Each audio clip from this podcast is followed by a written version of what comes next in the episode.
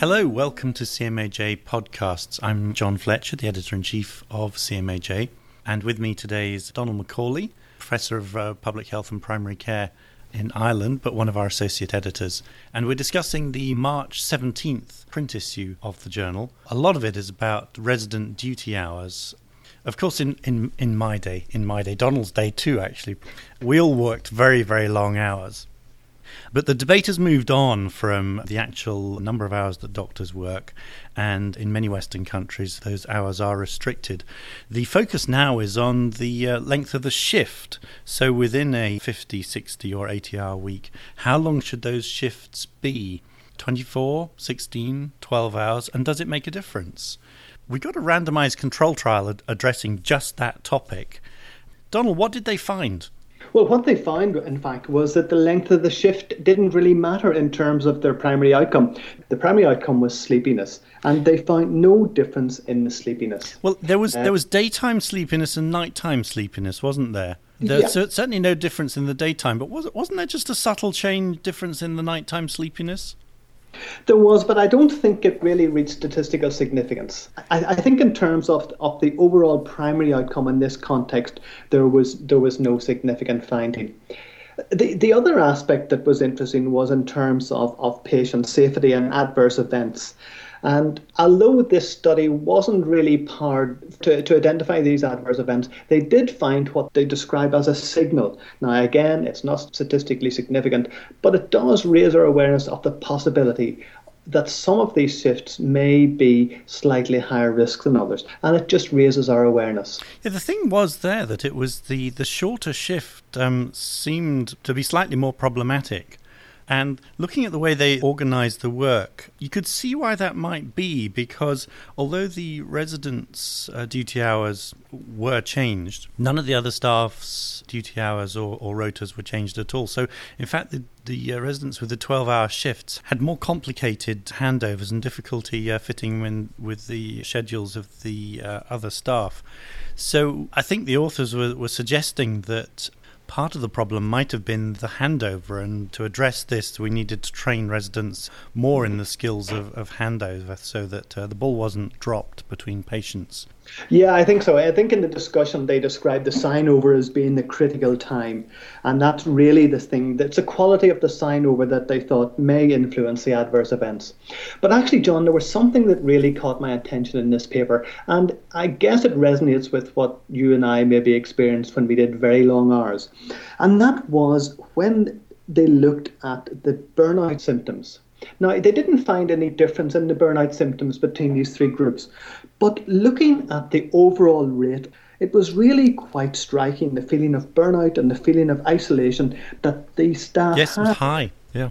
Yeah, I mean, what they described was emotional exhaustion in 56% of the residents, depersonalization in 59%, and you know the lack of personal accomplishment in 39%. And I, I think that's a very important issue. It's not something that they looked at specifically to look at differences in this particular study, but I think generally in terms of residents' health, I think that's important. And I was really struck in the introduction to this paper how Canada takes particularly good attention to doctors' health and the the health of residents. I think there was a conference in September, John. I think you were at. Yes, I mean each year Canada has a physicians' health conference, and then every other year it's uh, it's an international conference. And I was at the international conference in uh, London last year. But you're right. I think Canada um, is taking the lead on well, trying to make sure that doctors are able to look after themselves as well as looking after others.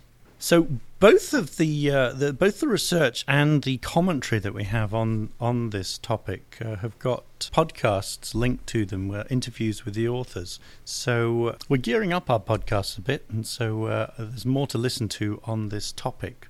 Two other bits of research, both of which are again quite interesting. There seems to be a, a, better way of doing cognitive assessments for people from different populations. So, of course, we're all familiar with the uh, MMSE, the Mini Mental State Examination. But for those who uh, can't follow the language, so would be find it difficult because of their background to say no ifs, no buts. then uh, this uh, uh, tool, the Rowland Universal Dementia Assessment Scale, the RUDAS, appears to come out quite well and translates better over in, into other languages and other cultures. The other piece of research, Domhnall, I think you actually interviewed the author, didn't you? This was about chest pain. Tell us about that and uh, what struck you. Yeah, I mean, this I, I had a chat with Dennis Ko, and they looked at the outcomes in 57,000 patients over six years. And what they found was that patients were less likely to be seen by a primary care doc or a cardiologist if they had known cardiac or cerebrovascular condition, even when they had had an accident and emergency with chest pain. Yes, th- this was patients with chest pain who'd uh, been in hospital and then dis- discharged, wasn't it? Yeah, yeah. I mean, this was quite a paradox that patients who were at higher risk of adverse events were less likely to follow up. In this context, 25% had no follow up, um, 69% were seen by a primary care physician, 17% by a cardiologist. But what determined whether you were going to be seen by a doctor after discharge from accident emergency? Well, the primary and the, the factor that really stands out, and stands out particularly in the figure, is that a previous visit to a primary care doctor was associated with the highest odds of follow up, about six times. The confidence intervals were between 5.91 and 7. So, you know, you were six times more likely to be followed up if you had a previous visit to a primary care doc. I, I mean, I can I can understand that, Domhnall, because um, I find it very difficult to get a doctor when I first arrived here in Canada, and it's a common experience that there's really quite a sort of a, a waiting list or jostling for a primary care physician. And if you've not got a primary care physician, you go to hospital chest pain and you come out, it's it's really quite a hassle to then try and find someone. And a walk-in clinic isn't isn't necessarily everybody's cup of tea. So um, I'm kind of not surprised, and um, sadly, as the public health physician in me is also not surprised that the people who need care most tend to be the ones who don't get it. Yeah, in the paper, Dennis describes a phenomenon which I thought was very interesting, and his term for it was the treatment risk paradox. And that's where he said that lower rates of treatments with patients who are at higher risk of adverse events. And I thought that was fascinating because empirically we would expect that those at higher risk with greater comorbidities would be more likely to be followed up. But in fact, this is not the case. And I think this is something worth looking at again in the future. I mean, it, uh, it doesn't make sense, does it? It was uh, Julian Tudor Hart who uh, coined the inverse care law, which seemed to be one of the uh, precursors to this one.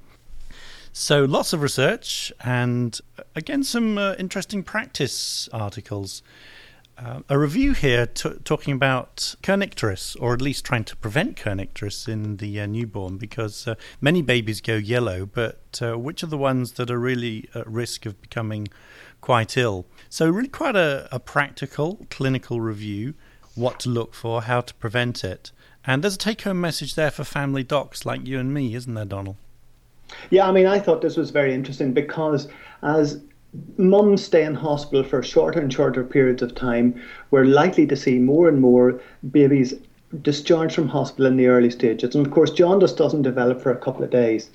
But this was review was very helpful, particularly to my understanding of, of kernicterus and the importance of neonatal jaundice. And the key thing is that, of course, jaundice really, if you look at the early stage and test for bilirubin level, you can put that level on a normogram and predict which patients or which children are likely to develop uh, raised bilirubin. I thought that was very interesting and so very some, you can get some degree of warning then before it happens. You can, and this seems to be the key thing and the most important thing to look at. But there are some fascinating aspects of it, and one of the things that interested me was that those babies who were most likely to get high bilirubin were those who were breastfed, but actually breastfed unsuccessfully. Well, what's going on there? It's really it's undernutrition is the problem. All right. But, yeah, and uh, in in this review, there's there's a, a a suggestion which could be a little bit controversial, and that is suggest that in those children who are breastfed, firstly, of course, the priority is to try and improve the quality of breastfeeding. But perhaps in those children who are breastfed unsuccessfully and developing jaundice, perhaps formula feeding would be appropriate. Now, I know many of the breastfeeding advocates would throw up their hands in horror at that, but actually, it seems a very practical and reasonable approach. And of course, this would be for babies who are running into trouble, babies that are going it together. Yeah. This is not, not for, for, for babies who are otherwise well. No. no. Yeah. Well, from one end of the spectrum to the other, a decisions article on uh, sleepless nights, 64 year old man uh, getting up at night to, to pee. I'm not 64, but um, I was uh, reassured to see that uh, I don't fall into any kind of pathological category. It's just I drink too much tea before I go to bed at night. But this is quite a, a, a frequent sort of um, problem, pardon the pun, uh, in primary care. Did you find this um, a sort of a helpful discussion for uh, your practice, Domhnall? John, I thought I, I, thought this was a super piece. Um, well, and I think this is an issue that does cause people anxiety. For example, there's a huge amount of publicity now about prostate cancer. And of course, uh, urinary frequency is one of the things that, that worries men when they get older. And they do address this in, in the paper and they address the issues related to, to prostate screening as well. So I thought this was a very sensible, useful, practical piece for, for the GP to read. Yeah, I mean, I, I've, I found it useful and, as I said, reassuring. One that I think you enjoyed this was um, right atrial mass in a 22 year old woman with molar pregnancy. One of the ways that I survived um, through uh, medical school was to uh, switch off when there was the really extraordinarily rare things that I thought, I'm never going to see one of those. Have you ever seen uh, a woman with a molar pregnancy with a right atrial mass, Domhnall? Why did you no, find this interesting? Not, not, with a right atrial mass, but yeah. I, I, have seen a, a, woman with a molar pregnancy, and I was interested because this is a young woman with a, a malignant type disease. Yeah, and a seriously uh, malignant disease. Yeah, and I find this very interesting from two points of view. Firstly, because of a molar pregnancy and in a young woman, and because I had seen a patient with a molar pregnancy, it certainly resonated with me. But also, I find it very interesting from the sort of medical intellectual challenge perspective in in the sort of grand rounds quiz. So you have this young woman with this atrial mass. What could it be? And it brings you through the step by step on what's your call. And starting off, they look at what are the five possibilities. It could it be a primary cardiac tumor? Could it be a metastatic tumor? Could it be infective endocarditis? Could it be a thrombus? Uh, could it be an anatomical variant? So you're you're faced with these possibilities, and it really gets the grey cells churning around to think about what the possibilities are. Now, I'll not give the answer away because it, it really is quite good fun going through this. It's not the kind of thing you see every day, but certainly from a medical point of view, it really made me think. Yeah, I quite like watching Morse for that. Uh, so, uh, what else have we got in, in the journal?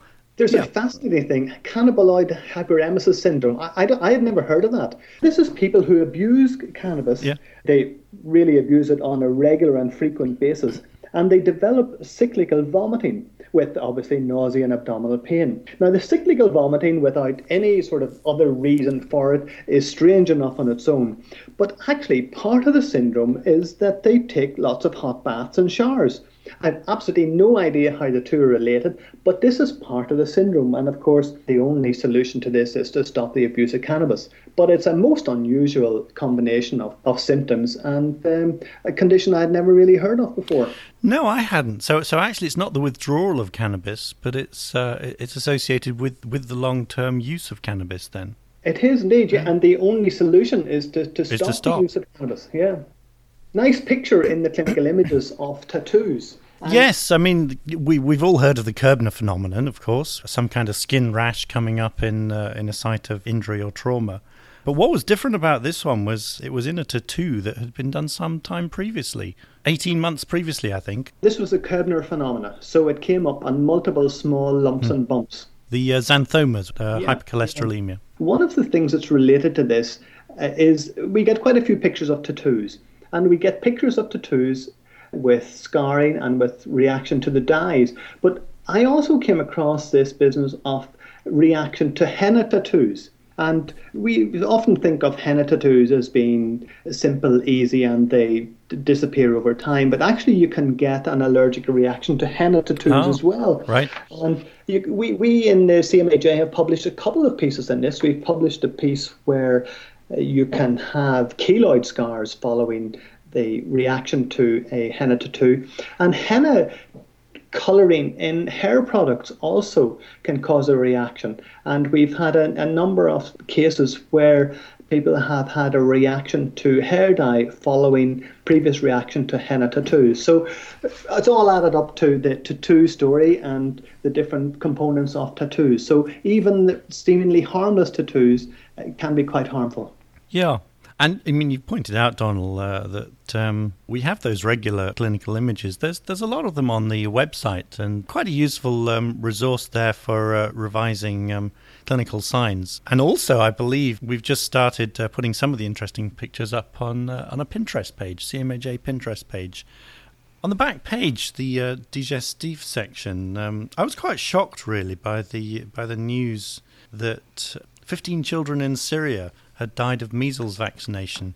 Nothing wrong with the vaccination at all. It's just that uh, the vaccine had been mixed with a uh, neuromuscular blocking agent. So, presumably, the kids were injected and died uh, a few minutes or hours later from um, apnea. The tragedy there is is to put uh, such a dangerous compound in with you know with a vaccination. So, of course, the, the, the, the, authors of the blog are, are calling for better labeling of products. It's one of those things that seems to be just sort of um, common sense and what, why on earth do we do this? Uh, and, and yet we do. I don't know what the solution is. Yeah, I mean, it, we do come across these errors from time to time. This was clearly a packing error instead of the intended diluent. This neuromuscular blocking agent put in similar packs together in the distribution center. But we, we do come across from time to time mistakes because products are in similar bottles or boxes, and people can make an error like that. You know, we could have done without another story about measles vaccination. I mean, really it's difficult enough now with the vaccination levels and the vaccination levels falling. And of course, we've had these um, recent outbreaks of measles in Canada and North America. Yeah. A tragic story and, and one that I hope will uh, prompt action of some kind. Slightly more optimistic uh, was was that blog about is there anything we can do for homeless people? Well, yes, it appears there is. Yeah, I, I like that blog by Richard Doan from Inner City Health Associates. And what he says is that psychiatric admissions of adequate duration can play a role in helping a homeless person get off the streets. You know, we know that many homeless people have psychological, psychiatric problems indeed. And what the, he describes is their experience of clients who have a psychotic illness because when they're admitted to hospital, they're more likely to be looked after and to secure housing after discharge. Really, it is important to, to treat homeless people when they have illnesses, and even if they have psychiatric or psychotic illnesses, it is very useful to have an admission hospital, even if only on a temporary basis. I mean, I know in, in the emergency department, it's really quite tempting to sort of think, oh, they're just homeless. But uh, this is quite positive. You can actually do something about it, and it's not just tucking them up for bed and breakfast for the night. This is this is actually putting them in the uh, way of services that will help them get their lives together again. So, an optimistic note to end on. That was the March the 17th edition of CMAJ, with its usual mix of research and practice and kicking off uh, with an editorial on climate change by one of our deputy editors, Kirsten Patrick. This has been John Fletcher and uh, Domhnall MacAuley. Thank you.